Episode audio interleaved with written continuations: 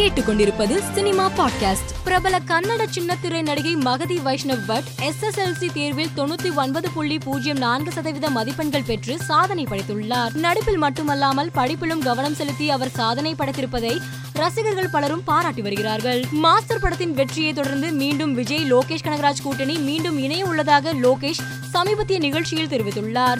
வீரமே வாகை சூடும் படத்தை தொடர்ந்து நடிகர் விஷால் தற்போது நடித்து வரும் லத்தி படத்தின் ரிலீஸ் தேதி வெளியாகியுள்ளது. அதன்படி இப்படம் ஆகஸ்ட் மாதம் பனிரெண்டாம் தேதி திரையரங்குகளில் வெளியாகும் என தெரிவிக்கப்பட்டுள்ளது. கேன்ஸ் திரைப்பட விழாவில் கலந்து கொண்ட பூஜா ஹெக்டேவின் விலை உயர்ந்த ஆடைகள் மற்றும் விலை உயர்ந்த மேக்கப் பொருட்களை விலை உயர்ந்த மேக்கப் பொருட்களை வைத்திருந்த சூட்கேஸை அவர் துளைத்துள்ளார். மாற்று உடை இல்லாமல் அவர் தவித்ததாகவும் பின்னர் மாற்று ஏற்பாடுகள் செய்யப்பட்டு நிகழ்ச்சியை சிறப்பாக முடித்ததாகவும் கூறப்படுகிறது. தமிழ் திரையுலகில் முன்னணி நடிகராக வலம் வரும் சிம்புவின் வீட்டு முன் சீரியல் நடிகை ஸ்ரீநிதி திடீரென போராட்டத்தில் ஈடுபட்டார். தன்னை சிம்புவுடன் திருமணம் செய்து வைக்க கோரி அவர் போராட்டத்தில் ஈடுபட்ட சம்பவம் பரபரப்பை ஏற்படுத்தியுள்ளது.